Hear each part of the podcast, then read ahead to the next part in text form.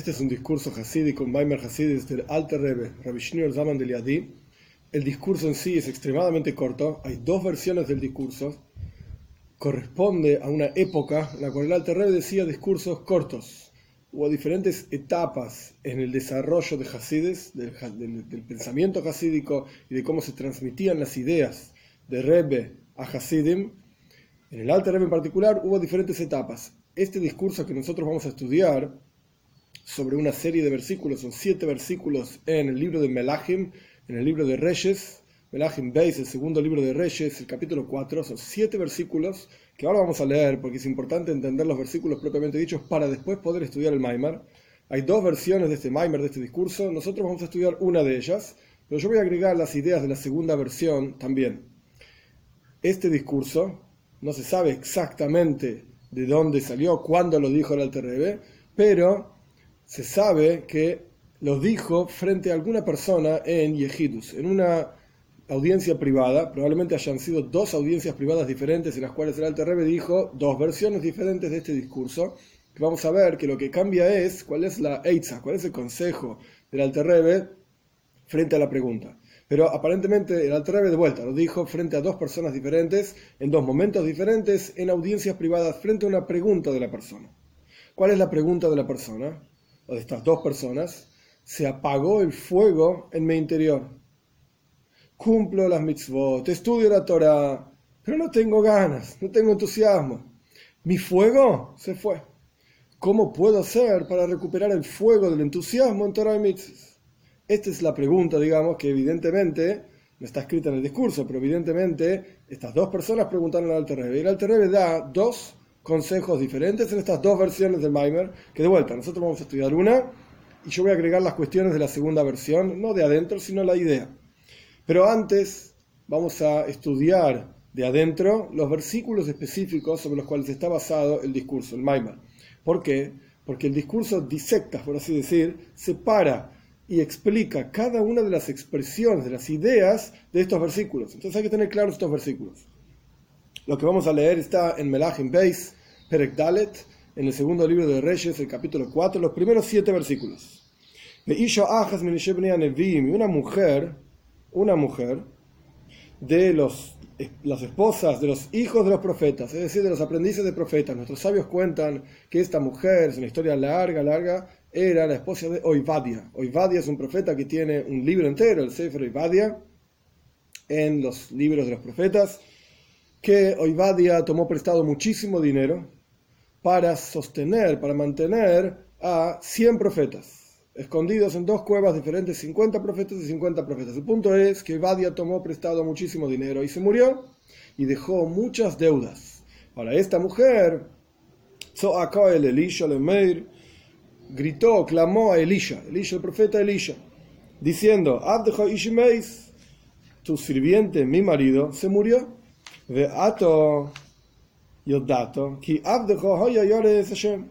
y vos sabés, Elisha lo conocía muy bien a Ibadia, que, mis, que tu sirviente era temeroso de Dios, era un profeta, Ibadia.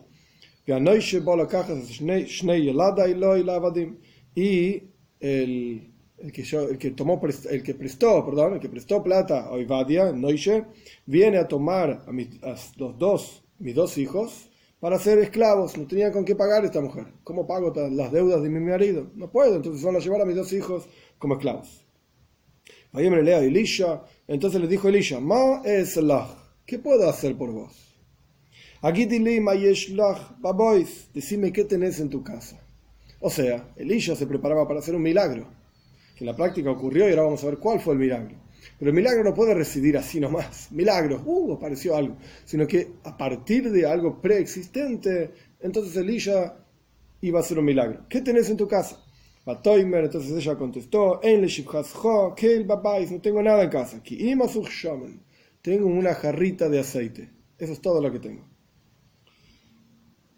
Entonces, Bayemer dijo Elisha, anda y pedí para ti recipientes de afuera, de todos tus vecinos, recipientes vacíos, no reduzcas. O sea, pedí una cantidad enorme de recipientes. Y vas a ir y vas a cerrar la puerta para ti. Los mefarshim, los comentaristas dicen por qué tenía que cerrar la puerta, porque es un covet, es un honor al milagro que sea en forma oculta, no necesariamente tiene que ser revelado ante todos, todo el mundo.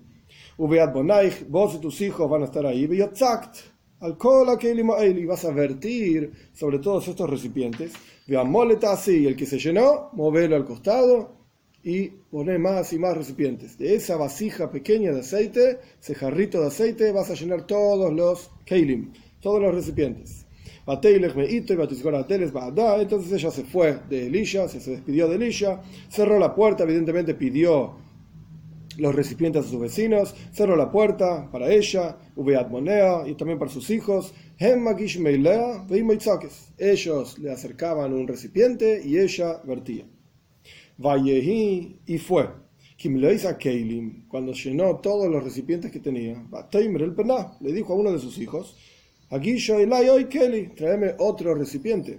Vaya el hijo le contestó, Einoit Kelly, no hay más recipientes, y ahí paró de vertir de la jarrita aceite. Los comentaristas traen del Midrash que en realidad es justamente ese día el aceite subió de precio, de una forma impresionante. Batavoy, el último versículo. Batavoy, Bataquel, le Kim. Entonces ella fue y le dijo al hombre de Dios, a Elisha, entonces él le dijo, ¿qué hago ahora? ¿Qué hago con el aceite? Lo vendo, espero que siga subiendo, etcétera, el precio. Entonces Elisha le contestó, anda y vende el aceite. y paga la deuda que tenés. Y vos y tus hijos van a vivir con el resto. De hecho, los comentaristas de vuelta traen del Midrash Sí, hasta hasta la resurrección de los muertos te alcanza el dinero. No necesitas esperar que el aceite siga subiendo. Hay suficiente, vendé, paga las deudas y viví una buena vida el resto de tu vida. Estos son los versículos que vamos a ver. Los asuntos sobre los cuales nos vamos, a basar es Isho, Ajas. ¿Quién es esta mujer única? ¿Quién es esta mujer? ¿Quién es el marido? ¿Quién es el Isha? ¿Qué es el aceite? ¿Qué son los Keilim? ¿Qué son los recipientes vacíos? Esto es lo que vamos a entender a partir del discurso del Alte Rebbe sobre esta historia que aparece en el Tanaj. Vamos a ver el, discurso de adentro. Este discurso está en los Maimori de la Zaken, los discursos del Alte Rebbe que se llaman Katsarim, cortos, que hablan sobre montones de asuntos diferentes, muchos discursos, que de vuelta son cortitos porque pertenecen a una época del Alter Rebbe, en la cual él decía discursos cortos frente a un público que a partir de esos discursos cortos era capaz de entender la profundidad de los discursos. Que nosotros vamos a estudiar el pshat, el sentido literal del Maimer, del discurso. Existe una profundidad enorme sobre este discurso, no podría hablar horas y horas solamente de este discurso. Vamos a estudiar por lo menos el asunto central. El Alter Rebbe empieza citando los versículos. Isho Ajas, una mujer única de las, la esposa de Bnei de los hijos de los profetas, de los aprendices de profetas, ya sabemos que la esposa de Obadia, gritó a Elisha, clamó a Elisha, etc., hasta tú y tus hijos vivirán con lo que sobre. O sea, el Alter está diciendo, voy a hablar de estos siete versículos. ¿Quién es esta Isha? ¿Quién es esta mujer? De vuelta, recordemos, yo mencioné anteriormente, pero lo menciono de vuelta para que quede claro, el asunto del Maimer, el asunto del discurso es un Josid clamando a su Rebe, no tengo más ganas de cumplir todo el mitzvah. Me quedé sin ganas, me quedé sin entusiasmo. No me llama la atención, lo hago, pero no me llama la atención. ¿Qué hago?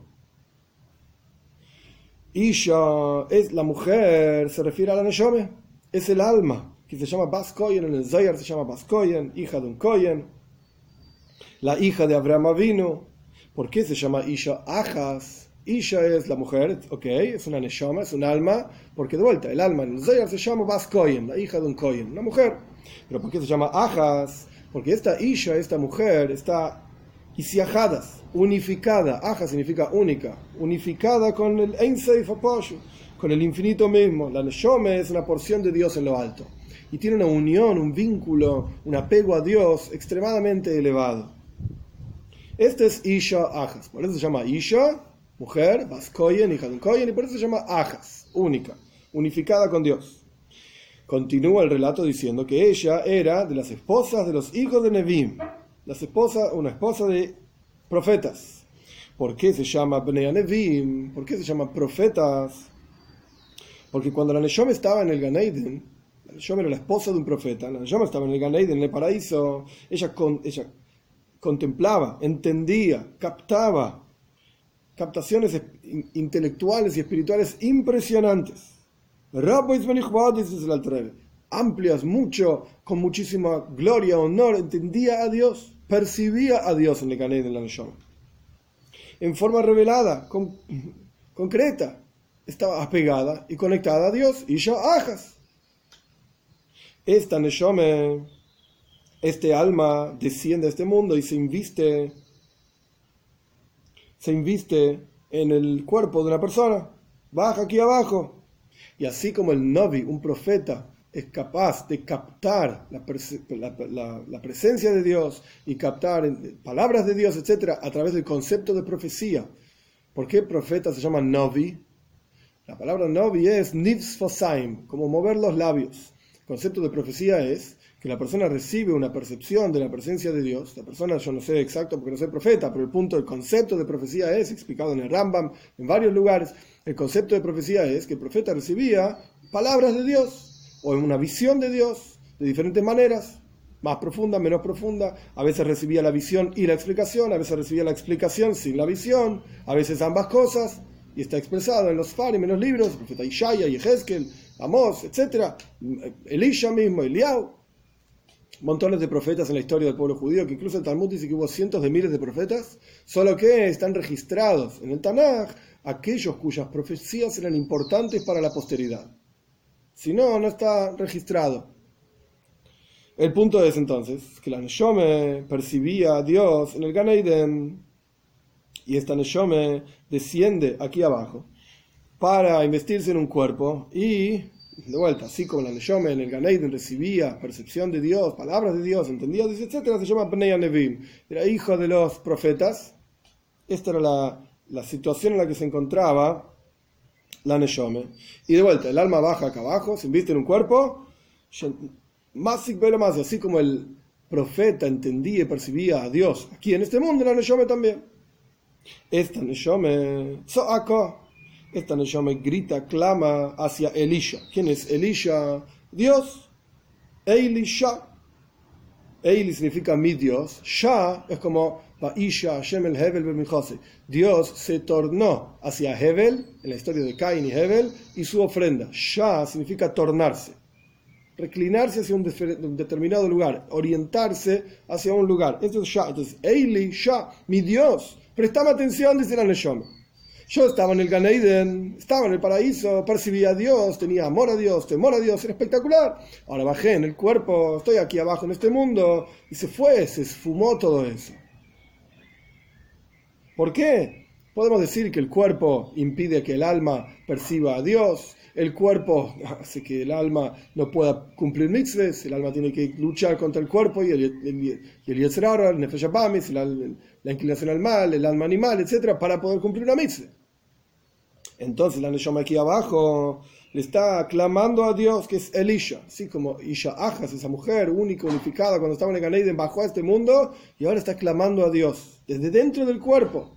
Dios, prestame atención. ¿Cuál es el clamor del alma?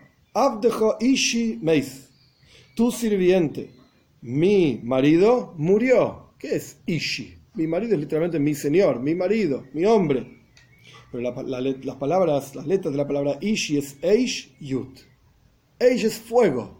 Yud es una letra.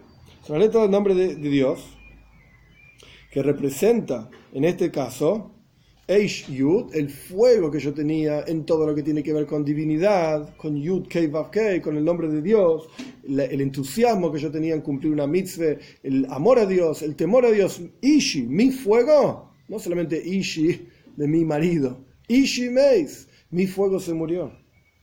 En las palabras del Alter Rebbe, Reshpei Eish, la llamarada de fuego que yo tenía hacia Dios con amor y temor, Meis mi se murió de mí no está más. Es decir, no tengo amor a Dios, no tengo temor a Dios. Afilo ni siquiera iras a Ni siquiera tengo temor de que me van a castigar porque hago una veira, una transgresión. Has Shalom, Dios libre y guarde. Se murió Ishimeis. Todo ese sentimiento que tenía en mi interior se, se fue. Y este la Neshom, el alma, desde el cuerpo, aquí abajo en este mundo, clamando a Dios. Ishimeis. Mi fuego se fue. Continúa el relato, el Alterrebe, explicando en los versículos. La mujer esta decía a Elisha, ok, mi marido se murió, y vos sabés que mi marido era temeroso de Dios, así dice el relato. Entonces explica el Alterebe, es la me diciéndole a Dios, explicándole a Dios, por así decir, y vos sabés que tu sirviente era temeroso de Dios. Cuando yo estaba en el Gan Eden, yo tenía amor a Dios, temor a Dios, al Dios único. Yo era temeroso de Dios. Cuando estaba arriba, oh, estaba todo bien. Me mandaste aquí abajo, me investiste en un cuerpo, en un alma animal, con desafíos, con problemáticas, con un mundo donde la presencia de Dios está oculto. Como dice en el Taña, el terreno mismo. Una oscuridad doble y redoblada. No percibimos a Dios, no lo vemos a Dios, nos confundimos, etc. Pero vos sabés que en el Ganeiden yo tenía amor a Dios y temor a Dios. Como todas las otras almas. Solamente que ahora, por cuanto estoy investido en un cuerpo, entonces Anoishe, el que me quiere cobrar, vino a llevarse a mis dos hijos como esclavos. ¿Quién es el Noishe? ¿Quién es el que quiere cobrar? Es el Yetzeror. Es la inclinación al mal, es el alma animal. Quiere tomar mis dos hijos. ¿Hijos qué significa? Amor y temor.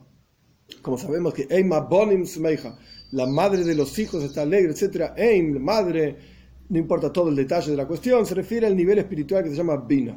Eima Bonim, Bina significa entendimiento. Cuando la persona piensa medita, contempla en un asunto en Toira, en un asunto en el Ocus, en entender a Dios, etc., entonces automáticamente el intelecto tiene la cualidad, Dios creó de esta manera el alma, la neshome, y la estructura del alma, que cuando la persona contempla como corresponde, el tiempo que corresponde, etc., con los conceptos que corresponden, en la presencia de Dios, en Dios, desarrolla, nace en el corazón, amor a Dios y temor a Dios. Esto es todo el concepto de Isboinenus, de meditación cuyo objetivo es desarrollar, hacer crecer, sentir, que el corazón literalmente lata más fuerte por Dios.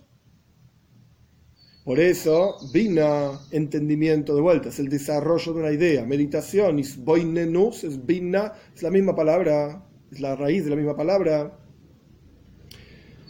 ¿Veis? Y nun.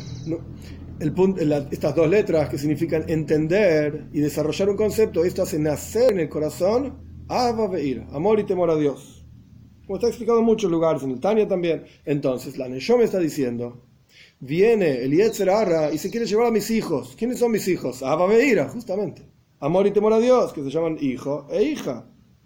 Que yo tenía hacia Dios cuando estaba en el Ganeiden, yo tenía amor y temor a Dios, tenía mis hijos, estaban conmigo y estaba todo bien. Ahora estoy en el cuerpo y viene el que me quiere cobrar, que es el Yetzer el acreedor sería Ra y se quiere llevar la inclinación al mal, se quiere llevar a mis hijos. El amor y temor a Dios se los quiere llevar para ser esclavos de Él.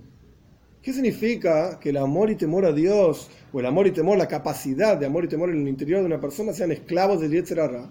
Amor y temor a taibes, a pasiones del mundo, a tonterías, temor de otras cosas, amor al mundo material, terrenal, mundano, etc. Y temor de, las palabras del Alto Rebbe, ira hitzoinis, un temor exterior, es decir, temor de no tener parnasa, no tener sustento, temor de no tener salud, no temor de la presencia de Dios, temor de, no observar una mitzvah o de hacer una transgresión, Dios libre Viene el Yetzerara y quiere orientar el amor y temor que la persona es capaz de tener hacia lo que sea. Es una capacidad que la persona tiene. La pregunta es a dónde está orientada, a dónde está enfocada esa capacidad.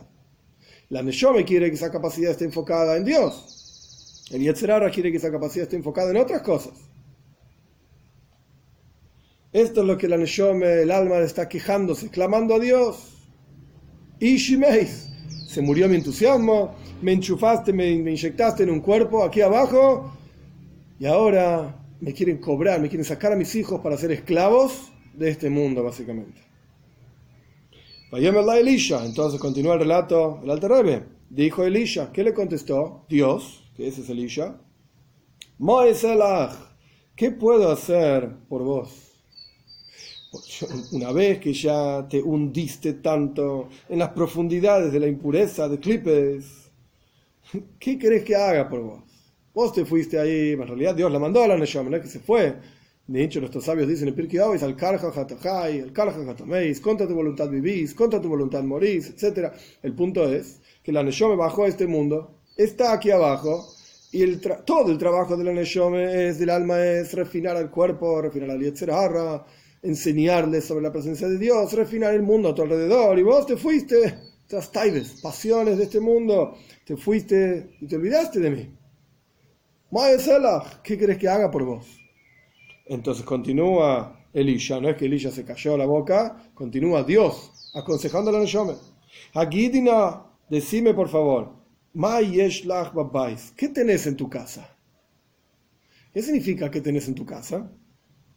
¿Qué fuerzas quedaron para ti que todavía son Koidesh Lashem, son santas para Dios? Decime, ¿hay alguna parte de, de todo tu ser que todavía, no sé, entre comillas, impurificó? ¿Hay algo que todavía está fiel pensando en mí, enfocado hacia Dios? ¿O ya perdiste todo? ¿Hay algo que sea Koidesh Lashem, las palabras de la Terebe, que sea santo para Dios y que el Yetzer Har, la inclinación al mal, no tiene gobierno sobre eso? Decime, presta atención. Tu esencia sigue vinculada a mí o no? ¿Seguís siendo una Isha Ajas, una mujer única, vinculada, apegada a Dios? Esto no se pierde nunca. En Yiddish se le llama el Pinteleid. Pinteleid es como el puntito judío en el interior de cada uno. Esto no se va nunca. Esto no se pierde nunca. Lo que le está diciendo Dios a la Neshome es, presta atención, vos tenés una esencia. Tu esencia es Heile mi mal Mamish. es una porción de Dios en lo alto, literalmente. De manera tal que incluso aquí abajo, en este mundo material, Mamesh concreto, sos una porción de Dios en lo alto. Esto no se pierde nunca. Ahora, tus capacidades, tus fuerzas, amor a Dios, temor a Dios, esto, si vos no lo cuidás, lo vas a perder. Va a venir el Noiche, va a venir el acreedor y se va a querer llevar a tus hijos como esclavos para él. Pero tu esencia continúa vigente, continúa apegada y vinculada a Dios. El Alter Rebbe incluso dice que en el, en incluso en el momento en que la persona, Dios libre igual, está pecando, está haciendo algo contra la voluntad de Dios, la Neshom el alma continúa fiel a Dios. El alma no cambia. Entonces, Dios lo que le dice a la Neshome es, presta atención, que a pesar de lo que hagas, continúa siendo un Yehudi. Eso no va a cambiar nunca. Tu esencia está intacta. Entonces, Vatoimer contestó la Neshome. Elisha le dijo a la, a, la, a la mujer, ¿qué tenés en tu casa? Dios le pregunta a la Neshome, ¿tenés algo que todavía esté fiel a mí? La mujer le responde, la Neshome responde a Dios, sí, no tiene tu, tu sirvienta excepto una vasija, una jarrita de aceite. Explica al Terebe, tu sirvienta no tiene básicamente nada. En el texto dice, no tengo nada.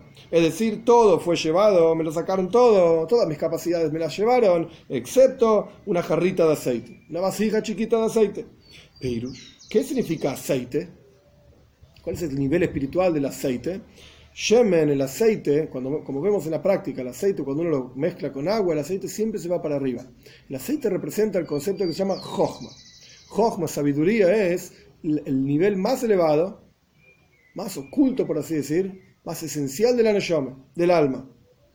Esto se llama Shemen. Y de vuelta, está siempre por arriba de todo. Este es el concepto de Jochma, que es el primero de, de todos los niveles. Viene Jochma, sabiduría, después viene Bina, entendimiento. Hay otros niveles, pero estos dos niveles son los niveles intelectuales, por así decirlo, Neshome. Hay otros, Das, Hesed, Word, no importa todos los nombres que nuestros sabios ponen a cada una de estas cosas, de estas expresiones de la Neshome, expresiones de Dios, sea como fuere, Jochma es el más elevado.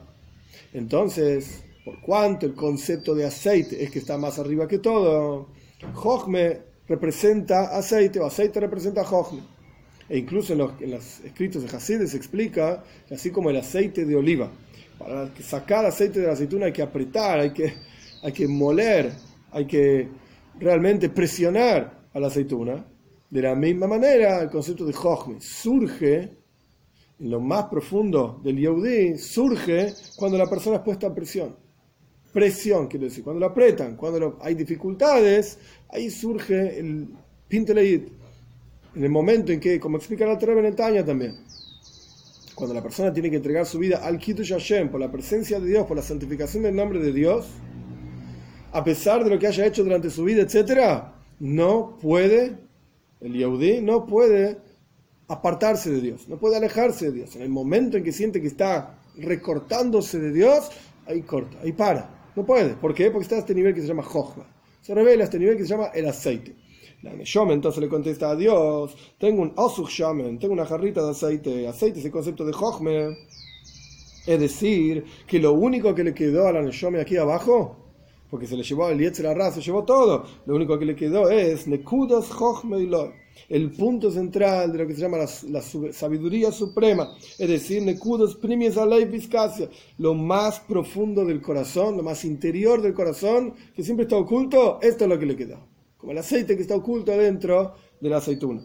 Entonces, ¿qué le responde Elisha a la mujer? Vamos jugando constantemente entre la historia de Elisha y el simbolismo entre Dios y la Neshome. Elisha le responde a la mujer, Elisha que Dios anda y pedí de afuera, Keilim, recipientes. Keilim Reikim Altamiti, no reduzcas. Me'at significa poco. Kelim Reikim, recipientes vacíos, no tengas pocos. O sea, muchos, pedí muchísimos recipientes. ¿Qué significa esto? Oh, aquí están las dos versiones del Maimar, como yo dije al comienzo. Vamos primero con la primera versión del Maimar. Es hace, esforzate en Toiro Mitzvahs. Keilim Reiki, los Keilim son Toiro Mitzvahs. ¿Qué significa que las, toiro, las mitzvahs son un Kli? Toiro es Jochmas la sabiduría de Dios. Cuando Dios entrega la Toiro en el monte Sinai, empieza el relato de los diez mandamientos con la palabra Anoiji, yo. La palabra noiji no es una palabra en hebreo, en realidad es una palabra que representa cuatro palabras. Es una palabra de cuatro letras, Aleph, Nun, Haf, Yud, Anoiji, que representa cada una de ellas otra palabra. Anna, Nafshik, Sabis y Avis. En arameo, dice, así explica el Talmud en Shabes. Yo a mí mismo en estos escritos me entregué. Así dice Dios. ¿Me querés encontrar a mí? Ahí estoy. Y como sabido también, el profeta dice, hoy ve y todo el que tiene sed, que vaya al agua. Necesitas que un profeta te diga que tenés que beber agua cuando tenés sed. Esto lo sabe cualquier chico. No necesitamos profecía para eso. La respuesta es, el profeta está diciendo otra cosa. Cold y todo el que tiene sed de Dios, quiere encontrar a Dios. La Julamaim, anda a estudiar Toira. Toira Nimshon es como el agua. Entonces, este es el concepto número uno. Toiro es un cli, es un recipiente para poder percibir a Dios. Estudia Toiro y vas a encontrar a Dios en la Toiro. El segundo recipiente son las mitzvahs. Bekitsur, en resumen, ¿qué es una mitzvah? Es un mandato divino. Pero el concepto más profundo de lo que es una mitzvah es que cuando la persona está cumpliendo una mitzvah, ¿por qué haces eso? ¿Por qué haces esa actividad y no otra actividad? Porque esa actividad es la voluntad de Dios. Esto es lo que Dios quiere. Que la persona se ponga feeling, que la persona tenga una mesusa en la casa, y así sucesivamente, todas las mitzvot. De vuelta, la razón por la cual hacemos esa acción, actividad, y no otra, es porque justamente esa es la voluntad de Dios. Quiere decir que cada vez que la persona cumple una mitzvah en la práctica, esto está también ampliamente explicado en el Tania, cuando la persona cumple del alter una persona cumple una mitzvah en la práctica, está en ese momento proyectando sobre su propia vida a Dios, la presencia de Dios. Entonces, ¿qué es lo que le aconseja Dios a la? Kelim Reiki Matamiti. Recipientes vacíos no dejes de tener. ¿Qué significan recipientes? Toiro mitzvahs Anda a estudiar Torah, anda a cumplir mitzvot. Ahí no tenés entusiasmo, ahí no tenés ishi, tu fuego, eishu, del fuego de Dios, amor a Dios, amor a Dios. Cada vez que cumplís una mitzvah, vos cumplís Torah mitzvahs. Consejo, ese es el consejo. Que son las ropas del alma, las vestimentas del alma, a pesar de que son reikim, a pesar de que son vacíos. ¿Qué significa kelim reikim? Que la persona debería tener amor a Dios y temor a Dios en el momento de la observancia de una mitzvah, en el momento de estudio de Torah, como dice el Talmud también, que así como en el monte Sinai la persona estaba, la gente estaba temblando.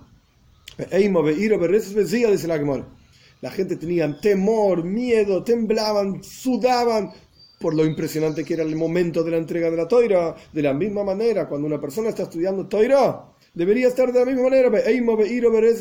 Tendría que estar temblando, porque la presencia de Dios está revelando a él en el momento de estudio de toira. Esto es lo que significa toira mitzvah. Y cuando cumplís la mitzvah también, tendrías que estar pensando en la presencia de Dios, sintiendo amor a Dios, etc. Me estoy conectando con el Ein Baruch, con el infinito mismo, su esencia. Pero en este caso, dijimos de vuelta, Ishimeis, mi fuego, Eish Yud, se murió. Entonces estos se llaman Keilim, Toiro Mitzvahs continúan siendo recipientes para Dios, para la sabiduría de Dios, para la voluntad de Dios, la Toira, las mitzvahs, pero son Reiki, son vacíos. Y sin embargo, a pesar de que, continuando con las palabras de la Terebe, a pesar de que son reiki, son vacíos todavía, vos cumplilos sin amor a, sin amor a Dios, y sin temor a Dios, no te preocupes. Andá y cumplí todo el Y vas a ir, continuamos con la historia, y vas a cerrar la puerta para vos y para tus hijos, etc. ¿Qué significa? Anda, como la Terebe explica en diferentes lugares, cuando una persona pierde algo, ¿a dónde lo tiene que buscar? ¿En dónde lo perdió? No lo vas a buscar en otro lado. Si uno perdió la billetera en la calle, entonces camina el camino inverso a ver si encuentra la billetera que perdió en la calle. No vas a ir a caminar por otro lado. Si no estuviste en otro lado, no lo perdiste ahí. Tenés que ir a donde lo perdiste. Entonces explica el Alter tenés que ir y recoger tus fuerzas, es decir, tu amor y temor a Dios que fueron esparcidos entre las clipes. Tenés que ir y recoger en cada uno de los asuntos en los cuales te desviaste, dijiste voy a amar a la televisión, voy a amar al dinero, voy a amar a la belleza, qué sé yo, todos los lugares donde perdiste, voy a temer a que no tener parnasa, no tener sustento, voy a temer, etcétera, etcétera. En todos esos lugares tenés que recoger uno por uno y ser consciente a dónde perdiste tu amor y temor, tu capacidad de amor y temor, y recogerlos, bajuts, afuera, por así decir. Fuera significa las clipes, la impureza. Y tenés que hacerlos volver, retornarlos a Dios. Tienes que tomar de afuera todos estos lugares en donde vos perdiste tu amor y temor a Dios. Es decir, meditar y ser consciente. ¿A dónde estás apuntando, enfocando tu vida? ¿A dónde estás enfocando tus intereses? Las cosas, aquellas cosas que son importantes en tu vida. Pensá en todo esto y sacá toda la energía que invertiste en esos lugares de Yotzakt, y tenés que vertirlo sobre todos los recipientes, estos, es decir, en Teire Mitzvahs. Volvé a inyectar toda esa capacidad de amor y temor que tenés, que la inyectaste en otro lado, sacala de ahí y volver a inyectar en Teire Mitzvahs. Y todas esas mitzvot que en la práctica hiciste sin amor a Dios y sin temor a Dios, etc., volverles a, inyectar esa capacidad de amor y temor a Dios. Entonces el consejo es, no terminamos, el consejo es cumplir y mitzvahs. Ay, no tenés amor y temor a Dios, para. Vos cumplí y mitzvahs, vos seguí adelante. A pesar de que son sin amor y temor a Dios. Después, tomate el tiempo de ser consciente a dónde está enfocada tu vida. Y saca toda esa energía que esparciste por todos lados de amor y temor y volver a vertir en tus mitzvahs. Volver a desarrollar a través de meditar en Dios, de pensar en Dios, estudiar, etcétera, toira, mitzvahs, volver a desarrollar en tu interior amor y temor a Dios. Y si vas a hacer esto, entonces termina la historia. A tu Vos y tus hijos van a vivir con lo que sobre. Es decir, que Israel Noizar es como Israel es como superioridad, virtud de la luz que viene de la oscuridad. Por cuanto ya sabes lo que significa estar lejos de Dios. el Elisha, Isha es una mujer que gritó y clamó a Elisha, a Dios. Ya sabes lo que es estar lejos, ¿no? ¿Ya entendiste? Entonces ahora vas a tener una energía muchísimo más poderosa. La yo me se queja, ¿para qué bajé a este mundo? Si estaba en el Ganedin y estaba muy bien, y tenía amor a Dios y temor a Dios, estaba todo bien. Yo tenía profecía y ahora bajé a este mundo y se me complicó la vida y el acreedor que es el Yetzer ahora me vuelve loco. ¿Para qué me hubiese quedado arriba? Entonces Dios le responde, ahora que sabes lo que, es estar lejos, vas a poder llegar a un nivel extremadamente superior, muy por encima del nivel en el que te encontrabas antes. Que esto en las palabras de Hasides, montones de lugares y heridas, soy de Jalía. es un descenso para un posterior ascenso. Y ese ascenso, esa luz que proviene y parte de la oscuridad misma es muy poderosa, como dicen nuestros sabios, en el lugar donde un Baal Chuba se separa, etcétera, dice la Tereba. En un lugar donde están los Baal Chuba, una persona que retorna al camino de Toiro ni siquiera un tzadik más completo y más pleno puede siquiera pararse ahí. Y el, y el Maimer termina, Omen Que así sea. Esta es la primera versión, el primer consejo, por así decir, del Alter a este José que evidentemente le preguntó y el Alter le explicó, no tenés amor y temor a Dios, cumplí Torah es igual. Y salí a buscar en dónde invertiste tu capacidad de amor y temor a Dios y volver a invertir en Torah La segunda versión del Maimer, que no vamos a leer todo, porque básicamente, no es exactamente igual, pero es básicamente el mismo concepto, solo que el consejo cambia. El consejo es otro. Y el consejo es, como el Alterbe también dice en el Tania, lo trae del Zoyar. El consejo es, explicó Rav Mesir explicó el, maestro en la yeshiva, en la, casa de estudios en el Ganeiden. Cuando vos tenés un tronco que no le podés prender fuego porque es muy grande, entonces ¿qué haces? Partís el tronco en diferentes partes, de ahí en diferentes pedacitos, ramitas, etcétera, y vas a poder prenderle fuego. De la misma manera, una neshome que el fuego de Dios en su interior no prende, no enciende, ¿qué tienes que hacer? Tienes que partirlo en diferentes pedazos. En las palabras del Zoyar, gufa del no la neshome, el cuerpo. Cuando el cuerpo impide al alma que el alma sienta amor y temor a Dios, ¿qué tienes que hacer? Tienes que quebrar el cuerpo. El cuerpo es este tronco enorme que no se prende fuego la Neyomen se tiene este fuego, como dijimos antes, y yo, Ajas, estaba unida a Dios, con sus hijos, con amor y temor a Dios, etc. en el Pero aquí abajo baja el cuerpo, Gufa, de Salik el cuerpo no se prende fuego. Es decir, no tiene entusiasmo en Teiremitzes. ¿Qué hay que hacer? Hay que partir el cuerpo.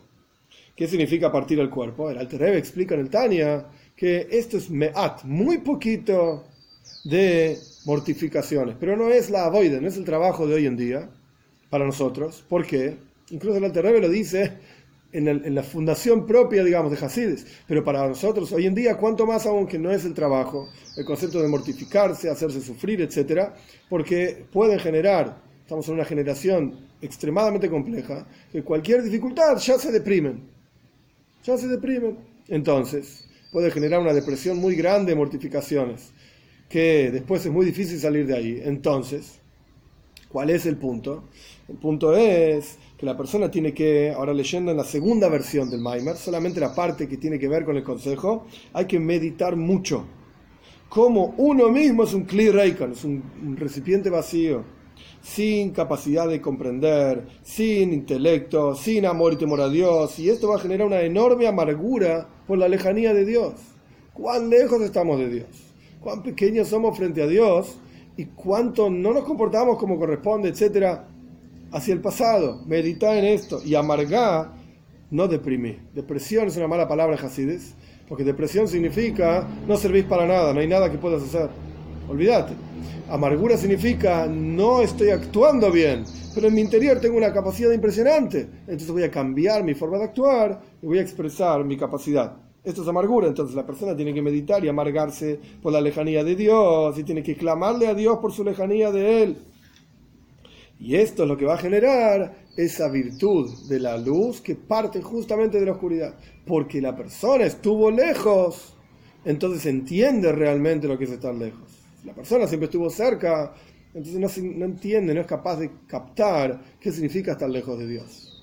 Cuando la persona está reconoce con amargura que estuvo lejos, está lejos de Dios, esto va a ser el motor y la motivación para acercarse a Dios. Entonces el clear Reikon, el, el recipiente vacío acá, es que uno se dé cuenta que uno mismo es un recipiente vacío. Cuando uno pasa a ser consciente de cuán vacío estamos, cuán lejos estamos de Dios, etc., esto genera ganas, entusiasmo para acercarse de vuelta a Dios. Y este es el segundo consejo, digamos, la segunda versión del discurso, que la Torah evidentemente le dijo a otro José alguna otra persona en otra audiencia privada, vos, tu tikkun, tu arreglo es meditar en cuán lejos estás de Dios y esto mismo te va a ayudar a volver a reconectarte a Dios, a volver a tener entusiasmo en Toiro y Mitzvahs. Que Hashem nos dé el de poder ver como ve el Alter Rebbe, en cada historia del Tanaj, que no son solamente historias bonitas o historias de milagros de Elisha, de Eliao, de este, del otro, qué sé yo, qué importancia tiene. Mirá, Elisha hizo muchos milagros. Y